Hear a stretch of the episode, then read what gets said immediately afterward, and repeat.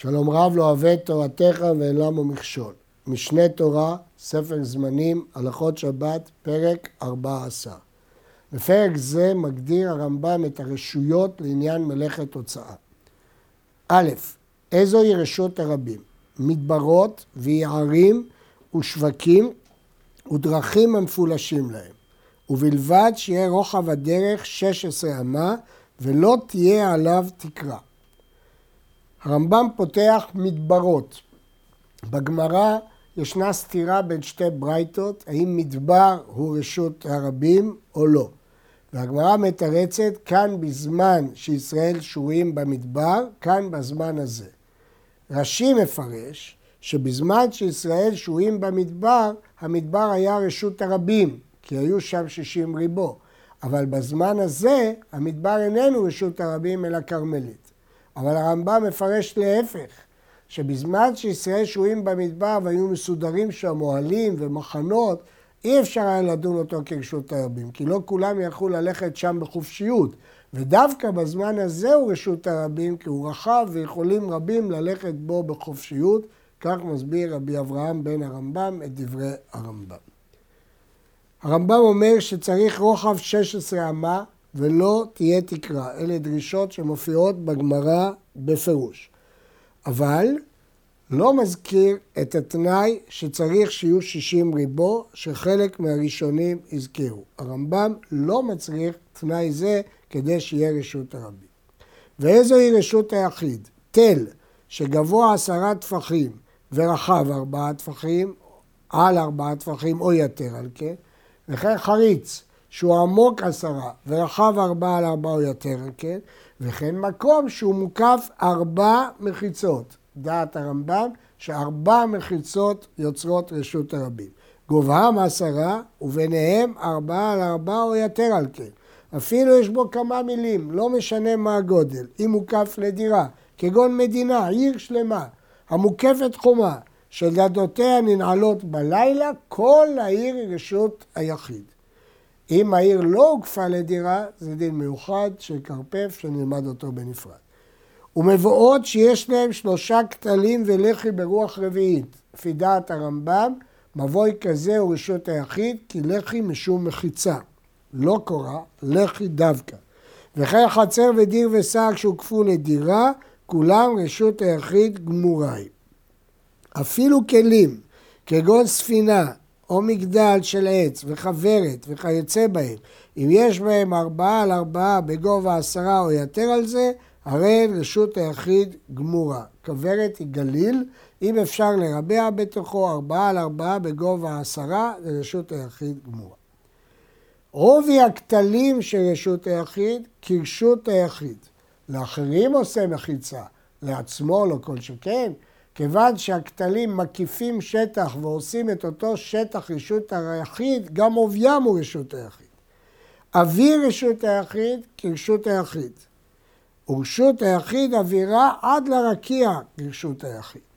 אבל אבי רשות הרבים אינו כרשות הרבים, אלא עד עשרה טפחים. למעלה מעשרה טפחים ברשות הרבים, מקום פטורים. ארבע רשויות לשבת. רשות היחיד שכבר הגדרנו אותה, רשות הרבים שכבר הגדרנו אותה, כרמלית ומקום פטור. איזוהי כרמלית? כרמלית היא רשות מדרבנן. מקור השם, מסביר הרמב"ם בפירוש המשנה, כארמלית, כאישה אלמנה, שהיא לא בתולה ולא נשואה. כך הרשות הזאת היא לא רשות היחיד ולא רשות הרבים. איזוהי כרמלית? תל שיש בו ארבעה על ארבעה או יותר על כן, וגובהו משלושה ועד עשרה, שהכרמלית אינה תופסת אלא עד עשרה. למעלה מעשרה זה מקום פטור. ואין רוחבה פחות מארבעה על ארבעה. פחות מכאן זה מקום פטור. וכן חריץ שיש בו ארבעה על ארבעה או יותר על כן, ועמוק משלושה ועד עשרה, זוהי כרמלית. וכן מקום שהוקף בארבע מחיצות, גובהם משלושה ועד עשרה, וביניהם ארבע על ארבע או יתר על כן. וכן קרן זווית הסמוכה לרשות הרבים. והוא, מה זה קרן זווית לפי הרמב"ם? מקום המוקף שלוש מחיצות, והרוח הרביעית רשות הרבים. כגון מבוי שאין לו לחי או קורה ברוח רביעית.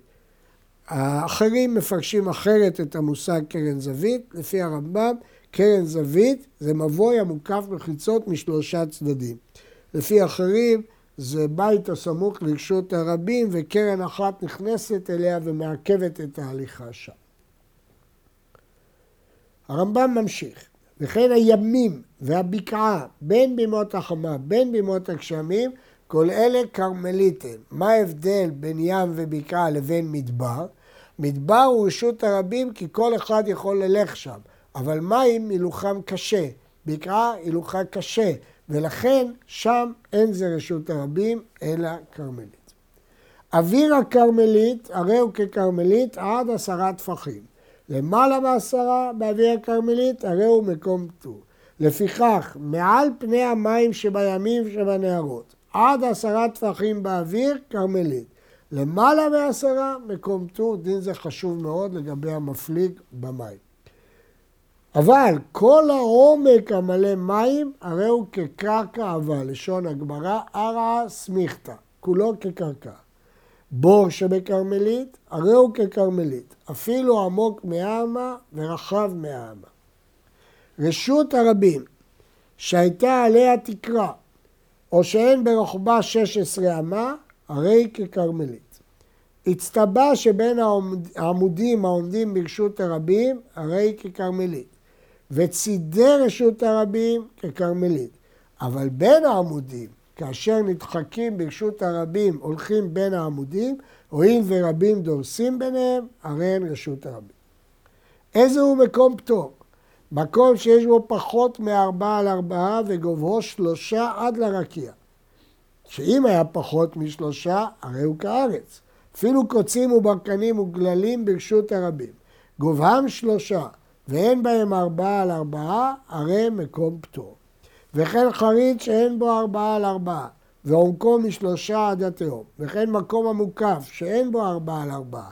אפילו היה אורכו אלף מיל ורוחבו ארבעה פחות שעורה, וגובהו משלושה ומעלה, הרי זה מקום פטור. וכן אוויר רשות הרבים או אוויר כרמלית למעלה מעשרה, הרי הוא מקום פטור. כאן יש לנו חידוש בהלכה ח'. מקום שיש בגובהו תשעה טפחים מצומצמות, לא פחות ולא יותר. ברשות הרבים, הרי הוא כרשות הרבים, כי אמרנו שרשות הרבים תופסת עד עשרה. אבל מה החידוש פה? שאין משגיחים על מידת אורכו ומידת רוחבו, בין רחב, בין קצר, מפני שרבים מחטפים עליו. הוא נתפס כרשות הרבים, כי הרבים נעזרים בו כשהם הולכים, ורבים מקטפים עליו, ולכן דינו, בלי קשר לאורך ולרוחב, כרשות הרבים. אבל אם היה יתר על תשעה או פחות, אם היו בו ארבעה על ארבעה או יתר, הרי הוא כרמלית, ואם אין בו ארבעה על ארבעה, הרי הוא מקום פטור. כן, פה יש חידוש.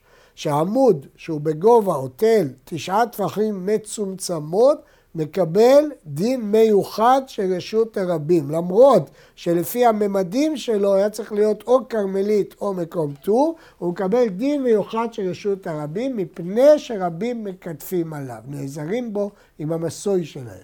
יש לשים לב לשני חידושים של הרמב"ם. הרמב"ם אומר דווקא מצומצמות, לא פחות ולא יותר. ולכן בין תשעה לעשרה הוא לא נחשב עמוד. כזה מיוחד. לעומת זאת יש חולקים ואומרים שתשעה זה מתשעה ועד עשרה. לפי הרמב"ם דווקא תשעה טפחים, דווקא תשע טפחים מצומצמות. נוסיף ונאמר חידוש אחר של הרמב"ם, דווקא לא צריך שרבים מקטפים עליו בפועל, אלא שראוי לכיתוף רבים, מפני שרבים מקטפים עליו. גג הסמוך לרשות הרבים, בתוך עשרה טפחים, הואיל ורבים מחטפים עליו, אסור לטלטל בגג עד שיעשה לו סולם קבוע להתירו. יש כאן חידוש גדול. שהרי זה גג של בית, שהבית הוא רשות היחיד, וגם הגג הוא רשות היחיד. אבל היות שאנשי רשות הרבים כשהולכים, הגובה שלהם עד הגג הוא פחות, הוא תשעה טפחים, הרי נוח להם להניח את המסעות על הגג שהם הולכים. ולכן, אמנם הדין של הגג לא יהיה רשות הרבים, אבל אסור לבני הבית לטלטל על הגג. כיוון שהרבים מקטפים עליו, זה נראה כרשות הרבים. ולכן מה הוא צריך לעשות? סולם או מדרגות מתוך הבית לגג, ואז כולם רואים שהגג שייך לבית ולא לרשות הרבים מפני מראית העין. עמוד ברשות הרבים, גבוה עשרה ורחב ארבעה, הרי זה רשות היחיד. נעץ בגובהו יתד כלשהו, אפילו אינה גבוהה שלושה. הואיל וראוי לתלות ביתד ולהשתמש בו, הרי זה ממעטו ונעשה כרמלית. ואין מודדים לו אלא מן היתד ולמעלה. ואפילו מלאהו כולו יתדות, הרי נתמעט גובו, שהרי תולים באותם היתדות ומשתמשים בהם. לפי דעת הרמב"ם, כל יתדות שתקועים בעמוד ממעטים את גובהו. מה הסיבה? כי הם נוחים לשימוש לבני רשות הרבים. ולכן הרמב"ם סמך את ההלכה הזאת לדין של עמוד שמקטפים עליו או גג שמקטפים עליו. כיוון שהרבים נעזרים ביתדות של העמוד הזה, הרי שכאילו מודדים את רשות היחיד רק מעל היתד, ואז הגובה מצטמצם, ואם אין עשרה טפחים, זה לא רשות היחיד. היתדות שבעמוד, לפי הרמב"ם, ממעטות את הגובה, לפי רש"י וראשונים אחרים, את הרוחב של העמוד. חורי רשות היחיד, הרי הם כרשות היחיד. אבל חורי רשות הרבים אינם כרשות הרבים, אלא לפי מידתם. מה פירוש הדבר? חור בצד רשות הרבים, אם יש בו ארבעה על ארבעה וגובהו עשרה, החור הוא בעצמו רשות היחיד. ואם אין לו גבוה עשרה, הרי זה כרמלית. ואם אין בו על ארבעה על ארבעה, הרי זה מקום פטור. והוא שגבוה שלושה. אבל אם זה פחות שלושה, משלושה הרי הוא כארץ. רשות היחיד ומקום פטור מותר לטלטל בכולם, לא חשוב האורך שלהם. אפילו האורך כל אחת משתיהם כמה מילים, מטלטלים בכולם. אבל רשות הרבים וכרמלית כבר למדנו שאין מטלטלים בהם אלא בארבע אמות, כי גזרו את הכרמלית להיות כרשות הרבים. ואם העביר ראשית או זרק חוץ לארבע אמות, ברשות הרבים חייב, כי למדנו מפי השמועה שזה כמוציא מרשות לרשות. אבל בכרמלית פטור, שאיסור הכרמלית מדבריהם. בעצם זה כמו מקום פטור היה צריך להיות, אלא שחכמים גזרו מפני שהיא דומה לרשות הרבים, שמא תתחלף ברשות הרבים. לפיכך, כיוון שזה רק דה רבנן, אם לא היה צריך לגוף ההוצאה, כגון שהעביר קוץ בכרמלית כדי שלא יוזקו בו רבים, הרי זה מותר, ואפילו העבירו כמה אמות. כיוון שכל האיסור דה רבנן, לא גזרו במקרה הזה. כשם שמותר לטלטל בכל מקום פטור, מותר להכניס ממנו לרשות היחיד או לרשות הרבים, ואין צריך לומר לכרמלית. מותר לכתחילה לטלטל ממקום פטור לרשות היחיד, ממקום פטור לרשות היחיד או ממקום פטור לכרמלית וכן ההפך. כשם שאסור לטלטל בכל הכרמלית, כך אסור להוציא ממנה לרשות היחיד או לרשות הרבים או להכניס את הכרמלית מרשות היחיד או מרשות הרבים, ואם הוציאו הכניס פטור. נסכם. מקום פטור מותר לטלטל בתוכו, וממנו לרשות היחיד, וממנו לרשות הרבים וכן להפך. כרמלית, אסור לטלטל בה יותר מארבע אמות כרשות הרבים, וגם אסור להוציא ממנה לרשות הרבים או לרשות היחיד וכן להפך. והאיסור הוא מדרבנן. המוציא מרשות היחיד לרשות היחיד או מרשות הרבים לרשות הרבים וכרמלית באמצע, פטור. וכן המושיט או הזורק מזו לזו וכרמלית באמצע, פטור. כיוון שמהתורה הוא לא הוציא מרשות לרשות. המוציא חפץ מרשות הרבים לכרמלית והניחו שם, וחזר ועקרו מכרמלית והכניסו לרשות היחיד, פטור, כיוון שהוא לא הוציא מרשות לרשות דאורייתא. המוציא מרשות היחיד לרשות הרבים ועבר על מקום פטור ביניהם בהליכתו, חייב שהמהלך אינו כעומד, אם כן הוא הוציא מרשות לרשות. ואין צריך לומר בזורק, אמרנו שעבר החפץ במקום פטור, קלוטה לאו כמי שהונחה, אינו נחשב כמי שנח שם. היה עומד במקום פטור, ונטל חפץ מרשות היחיד או מאדם העומד שם, והניחו ברשות הרבים, או ביד אדם העומד שם, פטור. וכן אם הכניס מרשות הרבים לרשות היחיד ועמד במקום פטור, פטור. מדוע? כיוון שהוא עמד במקום פטור, אז כאילו הוא הוציא מרשות הרבים למקום פטור, וחזר והוציא ממקום פטור לרשות היחיד, לכן הוא פטור. הרמב"ם לא אומר שזה מותר לכתחילה, נשים לב, הרמב"ם אומר פטור. אותו דבר אם הוא עומד במקום פטור ונותן חפץ מרשות היחיד, מעביר דרך מקום פטור לרשות אחרת, פטור. אבל הרמב"ם לא כותב שמותר לכתחילה. עמוד ברשות הרבים, גבוה עשרה ורחב ארבעה, בעצם הוא צריך להיות רשות היחיד, אבל החלק התחתון שלו אין בעיקרו ארבעה, ואין בגובה הקצר שלו שלושה.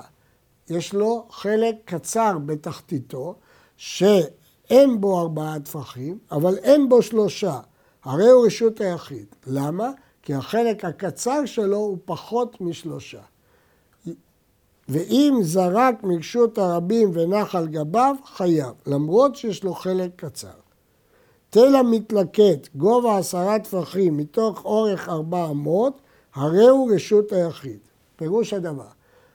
למרות שהתל הזה עולה בשיפוע, אבל השיפוע הוא כזה שיש לו גובה עשרה טפחים לאחר אורך ארבע אמות, בשיפוע כזה הוא נחשב רשות היחיד, ואם זרק מרשות הרבים ונח על גביו, חייב. אני רוצה להעיר שהייתה גרסה ברמב"ם שהחלק הקצר של העמוד היה בגובה יותר משלושה, לא כפי הגרסה שקראנו מכתבי יד. לפי הגרסה של הדפוסים, הקשו כל המפרשים שהרי זו מחיצה שהרבים בוקעים בה, כי יש חלק קצר, מדוע הוא נחשב לרשות היחיד. אבל לפי הגרסה שקראנו מכתבי יד, שהגובה איננו שלושה, הקושייה איננה מתחילה. נעץ קנה ברשות היחיד, אפילו גבוה מאה אמה, וזרק מרשות הרבים ונח על גביו, חייב, שרשות היחיד עולה עד לרקיע. אילן שהוא עומד ברשות היחיד ונופו נוטה לרשות הרבים, הענפים שלו נוטים לרשות הרבים, וזרק ונח על נופו, פטור, שאין הנוף הולך אחר העיקר. ישנה מחלוקת אם הנוף הולך אחר העיקר או לא, והפסק של הרמב"ם שלא הולך אחר העיקר, ולכן למרות שהוא עומד ברשות היחיד, הנוף נחשב ברשות הרבים. נעץ קנה ברשות הרבים ובראשו טרסקל, יש סל בראש הקנה, וזרק ונח על גביו, פטור. שאין רשות הרבים, אלא עד עשרה. וכיוון שהקנה הזה גבוה מעשרה, פטור. הזורק ארבע אמות ברשות הרבים, ונח החפץ בכותל. איך זה ייתכן? כגון שזרק חלב או בצק ונדבק בכותל. אם נדבק למעלה מעשרה טפחים, כזורק באוויר, כי זה מקום פטור. שלמעלה מעשרה ברשות הרבים, מקום פטור. אבל אם הוא נדבק בכותל למטה מעשרה טפחים, זה שטח של רשות הרבים, ולכן כזורק בארץ זה חייב. ואם תשאלו איפה הנחה על מקום ארבעה, יש, כי בשטח שזה נדבק יש ארבעה על ארבעה. זרק למעלה מעשרה ונח בחור כלשהו, פטור, מכיוון שאמרנו שלמעלה מעשרה נחשב מקום פטור. זרק קנה או רומח מרשות היחיד ונתקע ברשות הרבים כשהוא עומד, פטור, כי הקצה שלו מעל עשרה טפחים. נמצא שמקצתו במקום פטור, אז הוא פטור. למדנו מכאן שכשמעבירים או זורקים חפץ מרשות לרשות צריך שיהיה כולו מונח ברשות החדשה. אבל אם חלק ממנו נמצא במקום פטור, אפילו שרובו של הכלי נמצא ברשות הרבים, פטור. זרק כלי מרשות היחיד לרשות הרבים, והיה אותו כלי גדול, ויש בו ארבעה על ארבעה בגובה עשרה, פטור, מפני שכלי זה רשות היחיד גמורה, ונמצא כמוציא מרשות היחיד לרשות היחיד. הדין הזה הוא דין מפורסם בשם כוורת, שאם יש לה ממדים של רשות היחיד, והוא זרק אותה מרשות היחיד לרשות הרבים, הוא פטור. יש לך שני הסברים בראשונים. הסבר אחד, שזרקו במשכן חפצים ולא רשויות. פה הכלי הזה הוא בעצמו רשות היחיד. אבל הרמב"ם מנמק נימוק אחר, שנימקו אותו חלק מהראשונים, מפני שכשהכוורת תנחת, כשהכלי הזה ינחת, הוא מיד יהיה רשות היחיד. אז אין אף רגע שהוא נחת ברשות הרבים, כי מיד כשהוא ינחת יחול עליו דין רשות היחיד. נמצא שהוא הוציא מרשות היחיד לרשות היחיד. בור תשעה ברשות הרבים, ועקר חוליה מקרקע איתו, ואחרי שהוא יעקור את הטפח הזה, עכשיו הבור יהיה עשרה, וישלימו לעשרה. אף על פי שעקירת החפץ ועשיית המחיצה באים כאחת, פטור. מפני שלא הייתה המחיצה עשרה בתחילה. מקרה הפוך, אם הבור היה עשרה והשליך לו חוליה ועכשיו הוא פחות מעשרה, פטור. שהנחת החפץ וסילוק המחיצה באים כאחת. אם כן, בשני המקרים האלה הוא לא העביר מרשות לרשות. נראה מקרים דומים. הזורק דף ונח על גבי יתידות ברשות הרבים, אבל מיד כשהוא נח נעשה רשות היחיד, אפילו היה כלי על גבי הדף, פטור, שהרי עשיית המחיצה, אם נחת הכלי, באים כאחת. מעין אותו דין שלמדנו בכוורת, כיוון שהוא זרק את המדף, ובאמצעות תנוחת המדף הפך להיות רשות היחיד, אז באותו רגע הוא כאילו העביר מרשות היחיד לרשות היחיד. שוב מקרה כזה, בור שהוא עמוק עשרה ורחב שמונה ברשות הרבים, וזרק מחצלת מרשות הרבים, והמחצלת חילקה את הבור ברוחבו לשניים, פטור. מדוע? כי מיד כשנחתה, עם הנחת הכלי, בטלו המחיצות. כבר אין לנו בור שרחב אה, שמונה, אלא בור שרחב פחות מארבעה. נעשה כל מקום מהם פחות מארבעה לבר. כלומר, למרות שכשהוא זרק את המחיצה, היה שם שטח מספיק, רחב שמונה, אבל ברגע שהמחיצה נחתה, היא חילקה את הבור לשניים, אז זה בא כאחת ופטור. כל המקרים הללו בעיות בגמרא ובכולם הרמב"ם פסק שפטור. בור ברשות הרבים עמוק עשרה ורחב ארבעה מלא מים, וזרק לתוכו חפץ ונח על גבי המים, חייב. שאין המים מבטלים המחיצות. גם בור מלא מים עדיין הוא רשות היחיד, הוא כמו בור ריק. אבל היה מלא פירות וזרק לתוכו, פטור, שהרי מיעטו הפירות את שיעורו, אין כבר בור, הבור הוא מלא, אז אפילו, ואין כבר עשרה טפחים פנויים. אבל אם זה מים, המים לא ממעטים את הבור. רקק מים שהוא עובר ברשות הרבים, שלולית של מים, ורבים מהלכים בו.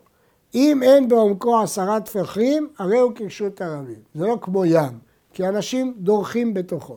בין שערכיו אפילו ארבע אמות, בין שלא היה ברוחבו ארבעה טפחים, שהרי רוב העם מדלגים עליו ואין מהלכים בתוכו.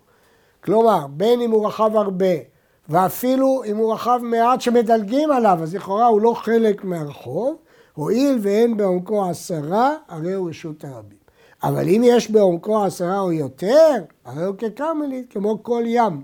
אם הוא, יש בו עומק עשרה ורוחב ארבעה על ארבעה, דינו ככרמלית. אבל אם אין בו עשרה, או שאין בו ארבעה על ארבעה, הוא כרשות הרבים, למרות שלפעמים מדלגים עליו או עוקפים אותו, נשאר דינו כרשות הרבים.